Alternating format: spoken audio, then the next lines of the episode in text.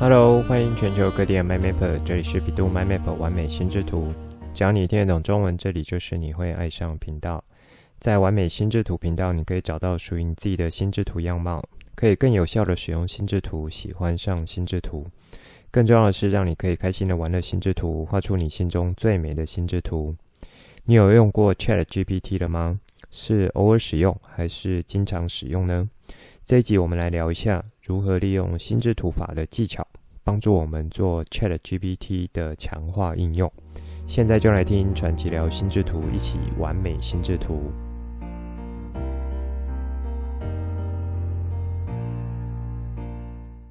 欢迎全球 My Map 准时收听完美心智图频道。很久没有和大家聊一下目前收听完美心智图频道的听众分布状况。这几天我看一下后台数据，有一些蛮有意思的统计，想和大家分享。首先呢，是以国家来看，目前有二十一个国家的人有收听完美心智图频道。那我想应该多半是华人，或是说听得懂中文的外国人。其中台湾是最大比例的国家，占比大概有八成。第二是美国。接着是德国、匈牙利、意大利、日本这几个国家加起来呢，就有超过九成以上的听众占比。所以在这边很感谢来自这些国家的 MyMapper 们持续支持 Coach，一起来学习，一起来成长。那如果是以年纪分布的话，三十五到四十四岁，然后二十八到三十四岁，以及四十五到五十九岁。是三大族群，也是啊、呃，这个算排名前三的这个族群。那这个差距不会到太大，各自呢有二十三到三十五 percent 左右的占比，所以这三个加起来的族群呢，也是有八成以上的。第四个族群呢是在十八到二十二岁，有将近十五 percent 的比例。因此，看起来目前收听完美心智图频道的 MyMapper 们的主力呢，是差不多和我年纪的，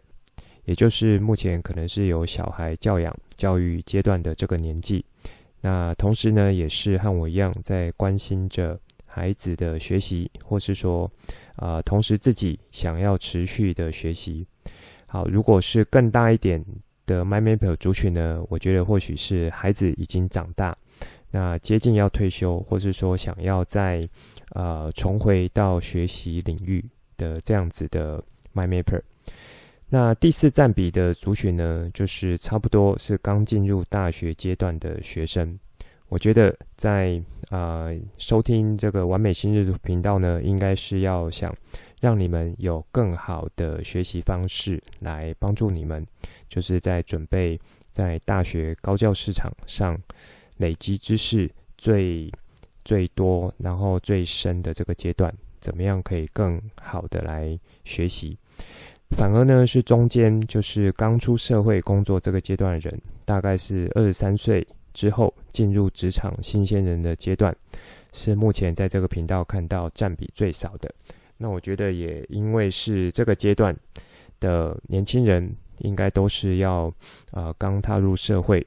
在努力奋斗、展开新的人生阶段的时刻。好，如果我们是用性别分布的话，因为在系统呢，它有提供非二元性别和未指定性别这两个选项。那这两个选项的比例是不高的，比较少。占比最多的呢，会是男性，大约有六成；女性的话，大约是三成。那接下来，我觉得啊、比较有意思的就是，我们从台湾这个国家再往下细分，它有啊、呃、统计到城市的占比。目前呢，台湾有十六个县市都有收听完美心智图频道了。前面几个城市排名的话，分别就是台北、台中、新北、桃园、台南、南投、高雄、苗栗和新竹。这几个城市加起来已经差不多接近九成的占比了，其中光是台北就有五十六 percent 左右占比，所以以城市的级别来看呢，大都会区是相对多的，那也是有一些像二线二线城市或是二级城市有持续的累积收听量。这个呢，是我觉得蛮好、蛮感动的地方。怎么说呢？因为我觉得说，以教育的资源和分配性来说，现在已经会是有一种大者恒大。大都市有的资源，软硬体相关的资源都是相对丰富的，因此在这些都市的孩子也好，家长也好，或是老师也好，对于一些概念或是观念的接触，都比较可以接得上国际，或是说有接轨一些未来趋势的概念。那在第二线城市呢，或是二级的城市，或甚至是比较偏乡的地区，不见得可以很好的获得这些资源，更不用说是可以去学到能够帮助孩子在思考上有不一样的内容。那么这些资源相对没有那么多的地方或是学生，如果是可以有呃用比较好的方式去学到一套对他们有帮助的东西，甚至是可以带着走的，不是只有单纯的知识而已，而是呢是可以去内化成为自己的。一项功夫，一项能力，那把这些呃东西呢累积成为可以持续使用、持续进化的能力。这个其实就是当初我会想要成立这个频道的初衷之一，就是希望可以让更多人，尤其呢是在学习上面，可能呃资源相对没有那么丰富的这个呃学生或是孩子，那他有可以透过我的频道。而去了解到了什么，或是领悟到了什么，那可以帮助他在学习的道路上，可以更有效率的跨过一些门槛。好，或是说在学习上面是还抓不到要领，那或是说想要在思考能力上有更好突破和成长的人，这些呢都可以在呃完美心智图频道。去找到属于他们自己想要的一些东西，这些想法就是我当初会成立这个频道的核心，呃，这个算是概念之一。以目前这些数据来看，属于台北地区的 MyMapper 是最多数的，所以我会持续的鼓励 MyMapper 们可以把这个频道呢分享给台湾其他县市或是全球其他国家，你认为对他有帮助的亲朋好友，就是请用力的把它分享出去，然后帮助他们，让他们可以透过这个频道去学习更好的这个学习方法和思考工具。好，如果 MyMapper 们有什么想要听的主题，从教育啦、学习或是思考这几个方向，或是说想要知道，如果我要透过心智图法来去处理一些特定的议题项目。进行思考，我会怎么做？那都非常欢迎你留言或是私信给我。在明天就是最后一场的 BSD 线上说明会，欢迎五到九年级的家长、老师以及本身是学生身份的 MyMapper。如果想要更好的学习城市，想要把城市语言作为你的第三种语言，也就是除了母语和外语之外，第三种的语言。未来要和机器人和 AI 沟通的语言，那即使目前你对于城市的概念基础是零的，也非常欢迎你来参加这场说明会。其实呢，我觉得如果呃这个你的城市概念基础是零的话，反而学习的效果会更好，因为会比较没有过去的一些包袱，反而呢是可以从基础很稳扎稳打的学习上来。透过呢 BSD 特有的步骤式学习方式来帮助你做很好的打底。好，那这些算是一开始想和大家分享的东西。上周呢有和大家聊怎么样用心智图做脑力激荡，不知道有没有 MyMapper 开始把一些心智图的技巧落实在工作上或生活上呢？如果有，我要恭喜你；如果还没有的话，我觉得只要开始都不嫌晚。可以从基本简单的一些技巧开始，或从几个核心技巧来运用起。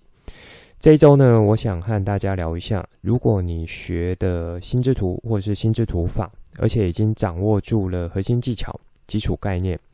那么怎么样来借由心智图法的这些精神，帮助你更好的与 ChatGPT 互动？ChatGPT 大概是去年底正式发布以来，持续在科技领域发烧的一款 App 了。哦，应该说目前它还没有 App，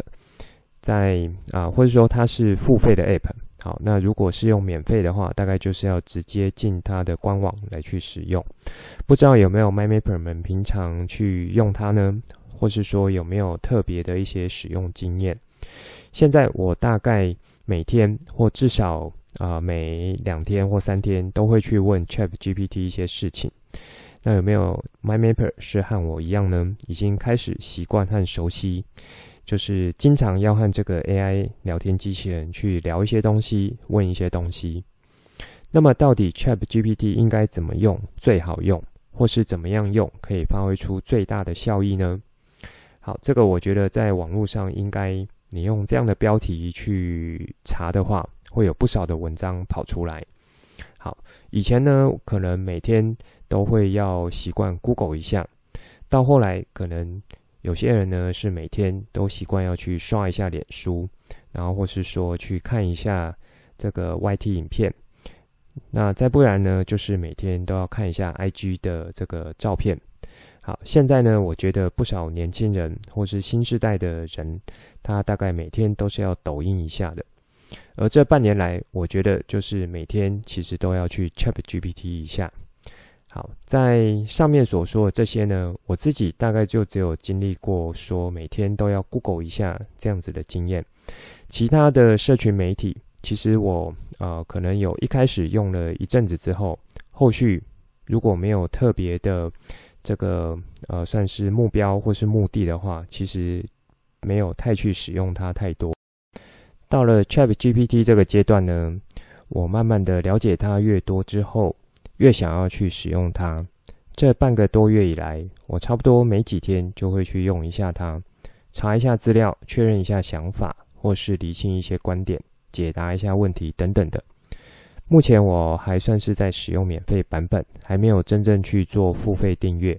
免费版本目前有一些在问答上的字数限制，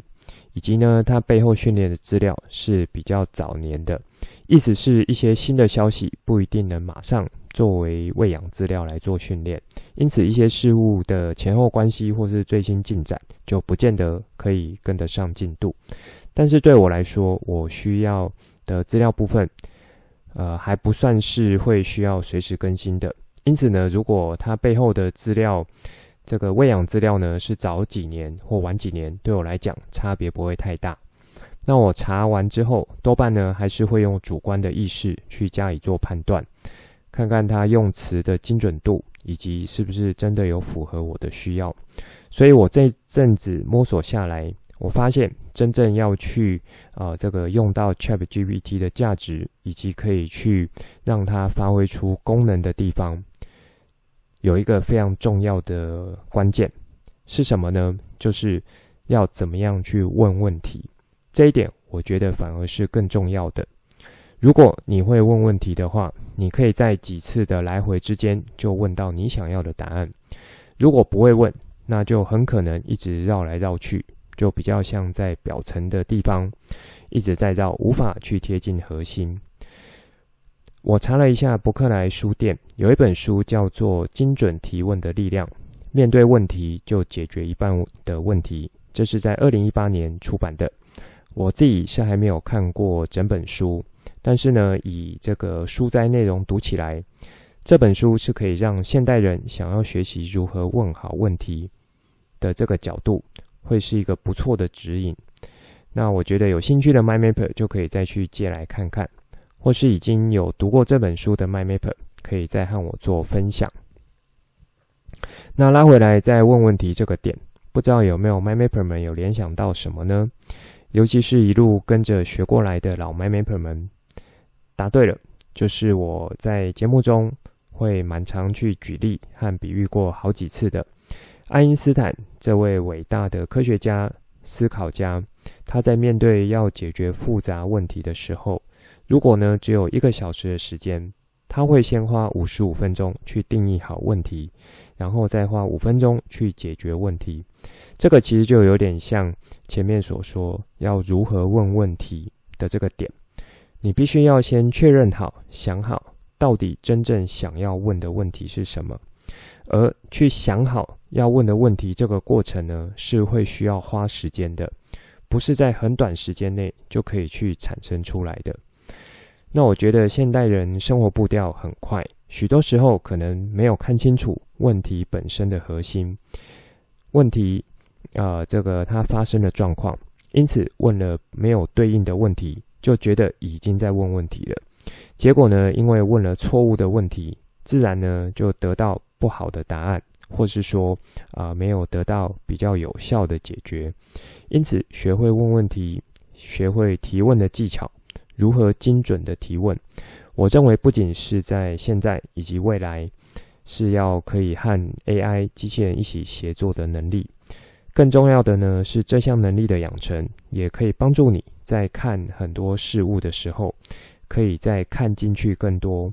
看的层次更多，或是更深入。我举一个例子。目前我有在小学去代课自然老师，以过往的备课经验呢，不外乎就是拿着教师手册来做准备。虽然说书商是很贴心，有帮老师准备好相关的教材教具和一些问题解答，但是我总觉得说，把这些东西全部倒给学生，学生是真的就可以理解吗？他真的就可以吸收吗？或许有一些程度好的、反应快的。以那种知识学习角度来看，那就是有什么现象，所以是什么原因造成。考试的时候，他只要记住这样子因果关系的话，基本上就考得不错。可是呢，我们如果再深一层去看，这样子培养出来的小孩，真的会是我们想要的吗？真的是未来时代需要的人才吗？如果目前啊、这个 MyMapper 的身份是父母的话，当你知道目前教育现场的教学仍然和二十三十年前我们自己也还是小学生的时候，和那时候相比，老师的教法其实没有差太多。那你们会觉得说，这样子可以累积进去脑这个孩子脑袋的东西到底会是什么呢？我自己觉得这就很像电脑，它就只是一直把资料储存起来，然后把在这个考试的时候呢，可以把档案叫出来。如果有叫到对的档案，就考试考满分，bingo。没有考，没有把这个档案叫出来，考试成绩不好，那其实就表示他呃这个学习上不够好。好，我觉得用这样子来判断这个孩子的学习的话，其实是非常落伍的观念了。这些呢，其实是我这几年在教学现场上面，我会不断思考的一些点。这有扣到说，在一零八课纲实施，最希望呢是孩子他可以在知识累积之外，更能够把这些知识加以连接，去连接到真实的生活上面，去连接到其他的领域，甚至呢去连接到未来，这样子才可以在他的心中或在他脑袋去形成素养。好，那拉回来，所以前阵子呢，我就有试着问 ChatGPT 一些教学上内容，让他帮我做好整理，用我想要的方式呈现出来。那说到这边，不知道有没有让 MyMapper 们听出一些关键点？如果有的话，我要恭喜你；如果没有，也没有关系。在以往呢，如果我是想要啊、呃、跳脱传统的教学方式，跳脱这些书商准备老师手册。的这些方式的话，那手边呢却只有这些现成书商编排的资料，其实是需要我花额外的时间精力，可能呢到这个网站收集一下资料，然后那本书翻一翻，可能会印个东西，或是另外一个网站抓一下图片，然后再到 YT 去抓一下适合的影片。好，所以以往呢，我可能是要花非常多的精神，这里补一点，那里抓一点。但是现在，我可以把 ChatGPT 当成是助理一样，把我想要的资料内容让 ChatGPT 去帮我在网络上搜集起来，并且是做好整理，可能是表格的整理，可能是呢是有提供参考的图片，然后有呃这个相关的网址或是对应的影片等等的。以往我是必须去把这些资料收集好之后，然后逐步的消化，组合成我想要呈现的内容。现在我把整理这项工作哦，当然还包含了前面的收集这项工作，都交给了 AI，然后帮我做做到初步的收集，然后还有摘要和摘录。接着，我只是要去确认说，是否这些整理过的资讯就是我想要的内容，以及呢，有没有我没想到过的内容。好，我觉得后面这句话其实更是重要。我指的呢，就是没有想到内容的这一点，因为我人我们人类大脑的原始设计，并不是像电脑一样把每样东西都拿来记住的，然后很精准的可以回应出来。因此呢，在想事情或是准备事情的时候，难免就会这里漏一点，那里漏一点。除了说是经过长时间重复练习，那或是准备变成一种思考习惯之后。才有可能在某些领域是会想得相对完整的，否则如果今天要在你不不够熟悉，或者说即使熟悉，可是没有掌握到全面资讯的情况下，你要保证说人脑想出来的东西就等于是完整内容的话，我觉得应该没有多少人是可以百分百有自信的说我可以的，尤其在。现今的知识更迭和技术迭代这么快速的时代下，更不可能去做到这样子的有自信。好，那当然了，另外，呃，对于那些想要记得好、记得久的资讯，是可以透过刻意的练习，比如说像练习记忆术这样的技巧，就可以把想要记住的东西用有效率的方式记牢，之后要回忆的话，也会非常有效率。除此之外，在一般情况下，我们大脑的设计要更好去发挥的功能呢，其实就是要去想象、去编故事、去思考和去探究、挖掘，这才会是大脑可以发挥出更有价值的地方。因此，如果可以透过一个现成、已经算蛮强大资料整理的 AI 机器人，当成呢是一个个人的秘书来做使唤，在我看来，就会是从现在开始，每一个人都必须要去学会的技巧和能力。好，所以呢，从这个角度延伸下来，就会变成说，以后每一个人他取得 AI 作为辅助的成本是越来越低的。那么之后的差别就是你会不会用，以及用不用得好，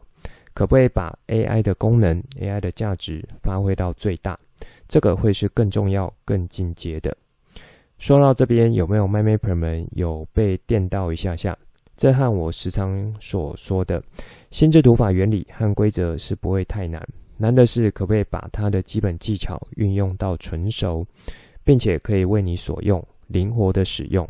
尤其是以内化的方式，把心智图法当成思考工具来帮助你，如此才可以更好、更有效的发挥出心智图的价值。那我觉得 ChatGPT 也是有这样类似的概念，它把 AI 呢，呃，这个算是相对的，呃，这个模组化或是精简化到，你只要问他问题，他就可以回答你。但是你能不能去掌握住它背后真正核心的东西，去问到好问题，然后才可以让它的价值发挥出最大。因此，接下来我想从几个角度和你们聊，可不可以用我们学过的心智图法技巧来做 ChatGPT 的强化应用？好，那在前面呢是有呃做这些展开的，所以我觉得目前 ChatGPT 它很适合的一个角色，就很像是我们的个人助理。这也很像之前我说心智图或心智图法，就像大脑魔法棒一样。我们接着就来从这样的角度切入，要利用心智图法一些技巧运用，帮助你更好学习使用 ChatGPT。我会分作三个点，分别呢是理解、整理和延伸。这三个角度，我是用关键字的形式提出来的。所以呢，MyMapper 们可不要小看这几个浓缩过的关键字。你可以套用心智图的技巧，去帮助你展开这几个关键字。因此，你在听我这一段话的话，在你的脑袋呢，应该是可以去呃长出更多，就是这三个关键字和 ChatGPT 的一些这个样貌出来。好，接下来我们一一做展开。首先是理解，要理解什么呢？其实 ChatGPT 看起来是一项横空问世的一个科技产品，但是背后是有其发展的轨迹和脉络，以及为什么会在这个时代被称作是历史上第四次 AI 革命浪潮中诞生出来的东西。它背后的一切，除了知识和技术累积之外，另一个我觉得很重要的是科技进步它所取得的进展和突破。很大一块呢，就是算力的提升，运算能力。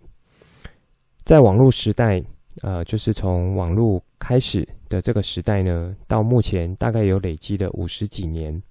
好，所以在这近几年、近十年以来的这个资料量呢，累积算是更快的一个时代。因此，除了这个运算能力提升之外，这个资料量的大量累积，也是可以去撑起这个 AI 语言模型背后内容一个很重要的推手。所以，我们去理解 ChatGPT 的样貌，去理解它的运作机制，和理解它的相关历史发展脉络等等，会是我认为第一个去透过心智图法帮助我们更好使用和学习 AI 的切入点。去年底，美国公司发布了 ChatGPT，一时间呢，各国政府也在相继发声，或是公布自己国家和语系的 LLM 系统，就是俗称的大型语言模型。最近我看到有一篇评论的文章提到说，如果要组成相对可靠的 LLM 系统和模型，以及呢是可商转的话。背后少不了的是，除了晶片的算力等级之外，那还有喂养资料的广泛度、公开性以及深度，这些都是不可或缺的。以及还有很重要的几点是人才、人力的投入和资金的投入等等的。那我看到这篇文章，就会让我有个推论：按照目前这样子各国的情况呢，短时间内，或许三到五年内。在美国，这个 OpenAI 这间公司，它所啊、推出的模型，或是接下来像 Google 或是其他大型科技巨头推出的模型，应该仍会是市场上比较独领风骚的代表。美国在上面的这几个必须满足和支撑强大 LLM 模型的因素呢，都具备这个相关的这个丰富度，以及呢是超前其他国家许多的。好，在上面这边我提出来的就比较像是 ChatGPT 它背后的一些知识，是需要理解性的东西，就非常适合以心智图的方式来帮助你进行资料的整理。那如果有聪明的 MyMapper 听到这边，应该就可以立即的想到说，上面这一段如果我要透过心智图来整理的话，会是四种使用情境的哪一种？答对了，就是图书馆式心智图。如果呢是新加入的 mymaper 就可以回头去听看看前面几个单集，这四种情境的分类和差异。心智图由于是一种视觉化的学习和思考工具，因此呢是可以很好帮助我们去组织和理解复杂概念。所以，如果我把 ChatGPT 当成中心主题，接着像上面几段我描述的内容。把发展历史啦、技术和应用这些当成是各自的主要枝干，接着我就可以从这些各自主要枝干往下进行延伸和展开。在提取关键字的同时呢，可以让我们把收集到资讯去做最有效的整理，去形成一种结构化、有系统和脉络的资讯。因此，你在整理的过程中，等于是把这些资讯用很有效率的方式放进脑袋。之后要用它的时候，也会非常有效率的挖出来。好，上面说了这一长串东西，就像是、呃，就是我在第一个角度想带给大家的理解。你也可以说，当我要使用一台新的机器的时候，先去搞懂它的使用说明书，理解它可以去做到什么，做不到什么，之后再去做应用的时候，会相对的方便和有效率。接着，我们来聊一下第二点，是整理。这边的整理呢，指的是说，当你已经知道 ChatGPT 可以做到什么或不能做到什么时候，接着要做更细部和全面的盘点整理，把细项的部分去展开来。因此，在这里就是呃，算经过整理之后啊、经过理解之后，把原本主要枝干内容去当成一个个分项的中心主题，再从这边做更多的展开。在这个阶段可以展开的东西，比如说拿来训练 ChatGPT 数据，它的资料范围是会到哪里，或是说它不同语系的训练程度的差异度在哪里？那 LLM 它的一个架构模型会是什么？好像以我所知呢，当初 OpenAI 在开发几个 AI 模型的时候。其中有一个是属于听写转换的生成技术，因此就有国外的新创公司拿着啊、呃、这个 OpenAI 另外一个听写的模型呢，它去作为基础，去开发出适合听写场合需要的 App，比如说在记者报道场合，或是医生问诊场合，或是说在法律诉讼攻防的场合，还有像顾问咨询这些场合。常常会需要有许多的打字来做应对的场合，以往呢多半会是去聘一个专门打字的打字小姐，打字速度的快慢，还有从听到到打字以及排版出来的这个速度，这几个环节就会成了这些啊、打字人员不可取代能力之一。后来可能变成是放一支录音笔，那先录完，然后回头呢再去把它整理出来。好，可是当这个模型开发出来之后，这一类的人员，他部分工作就被取代了。尤其呢是比较高阶的听写模型，它是非常适合很多人声场合的。意思呢是它可以收集到来自三百六十度的声音，并且去辨识出来说是谁在讲话，不同人的讲话，还有他背景嘈杂声音。还是是真正主讲人的声音，那几个关键讲话者的声音等等的，像这样子的一些资讯呢，就是可以去透过整理这个阶段，把 ChatGPT 的应用场景做到了更完整的描述。那不知道有没有 m y m a p e r 们听到这一段内容，会觉得这比较像是哪一种使用情境呢？答对了，这一样会是图书馆式的心智图。同时呢，也可以是专案形态的心智图，因为像这么庞大的资料整理，是要有一个类似专案管理、专案形态的方式来处理的。如此，当你整理完之后，心中的那个大架构就会非常清楚和稳固了。在这边，我要做的提醒是：心智图法中的关键字技巧、关联线触发，还有连结技巧，以及呢，像是图像、色彩技巧等等的。这些是可以帮助你更有效去做到资料的整理、资讯整合，可以让你有更好的连结去凸显出来。所以，ChatGPT 应用在不同场景和它发挥出各自的功能，是不是有相同或是差异的地方？好，这算是第二点，在整理的这个阶段所做的说明。最后呢，是第三点，延伸的阶段。延伸这一点有扣住前面和你们聊，是要去问对问题的这个角度。我认为这才会是最后可以发挥出来，以心智图法基础来去强化应用 ChatGPT 的价值。不知道 MyMapper 们还记不记得上一集在做脑力激荡这一集节目中，我有提到一个利用引导式的提问技巧。也就是利用心智图法本身结构特性，来呃去帮助我们做一种探究式的提问。好，这个其实也会是在延伸这个阶段可以去用出来的功夫。如果是以心智图四种使用情境的话，那简报形态的心智图应该是可以去呃 cover 到一些。如果可以更好套用的情境呢，我认为会是像创意思考术。或是创意思考形态的心智图情境，这边我们来做一下展开，应该怎么样来利用延伸的这个阶段？由于心智图它很特殊的树枝状结构，以及呢阶层脉络，是可以很好帮助你进行思考的，以及是可以引导你去对 ChatGPT 进行提问。因此就可以在每一次和 ChatGPT 互动之后，利用心智图的核心技巧，帮助你更深一层的去认识它，或是去挖掘更深一层。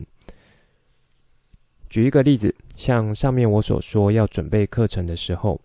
在以往呢，我可能一开始就会直接问 ChatGPT，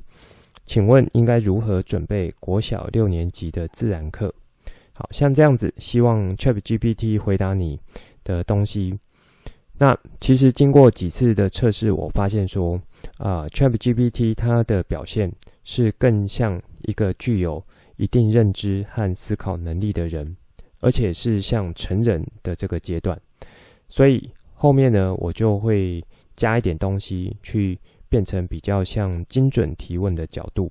那我会改成说，我是一位国小自然课老师，我要准备六年级的自然课，主题是杠杆，我可以去准备哪些内容？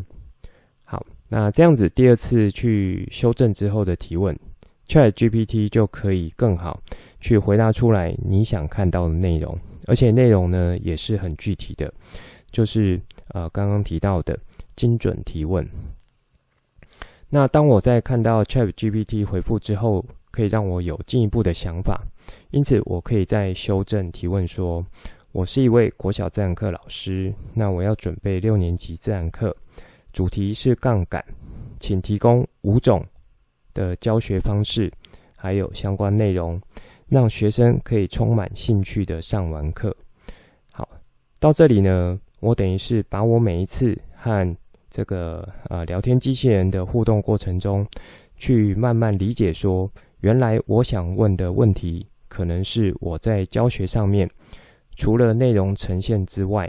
我更想要的是学生可以在这个过程，他可以用充满兴趣的方式。来去上完的，这个其实也是我这几年教育现场所做到一些观察，尤其呢，以目前来说啊，外部这个对孩子的吸引或是干扰是越来越大的情况下，那老师本身就要越来越像个网红或是这个啊艺人一样，要有十八般武艺。尤其呢，前两年疫情期间就只能做线线上教学的时候。你更像是一个网红，你必须在镜头前面啊，尽可能去抓住孩子的专注力。好，所以除了说在知识传授这个亘古不变不变的道理之外，那以目前的教学来说，要怎么传授，如何传授，以及呢，透过什么方式传授出去，每一个学生是不是可以接收得到，会是越来越重要的课题。而让学生以充满兴趣的方式来做学习的话，以我的经验，就是让孩子去产生好奇心。这其实也是我们大脑与生俱来的能力。那么，学生在面对这个知识点的学习，才会是有那一种他想要主动学习的心，动机才会去点燃，才会够强。所以呢，依照这个逻辑发展下去的话，就可以再次的去修正啊、上面提问 ChatGPT 的一些内容，然后去逐步逼近到这个更精准的角度。因此呢，你可以说使用心智图作为提问的基础思考点，是可以帮助我们更有系统的去提问这个 ChatGPT，然后去引导整段对话的方向。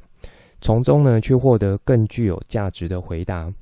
在此同时，你也可以透过心智图来去记录 ChatGPT 的回答，帮你做好资料整理，作为之后进一步的参考和研究，以及呢更深度去提问的一个出发点。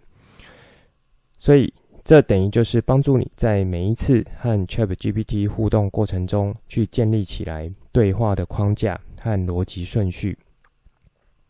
那透过心智图呢，去很好的呈现出来。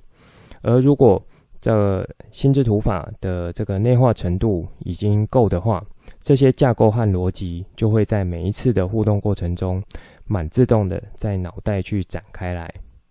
如此呢，你是可以去保持对话的连贯性和结构性的。好，我觉得在延伸的这个阶段，它真的是涉及到非常多面向。我指的是心智图法技巧的面向，不只有创意思考形态的心智图，更多的是各种不同心智图法核心技巧互相搭配和运用，可以让你一而再、再而三，借此去累积每一次的基础，然后再从这些基础再往上。好，那以上这三点也可以说是一种学习的过程、学习的步骤。在这一集中，等于就是带着 MyMapper 们对一个新的技术如何可以更好的去做使用。那以我们学过心智图法来帮助我们，然后就是用理解、整理、延伸这三个步骤，前后各自有所串联以及连贯。透过使用心智图核心技巧和原则呢，是可以更有效的理解、整理、延伸使用 ChatGPT，帮助我们去整理复杂概念，加深对 ChatGPT 的理解，并且在与 ChatGPT 对话中保持结构和连贯性，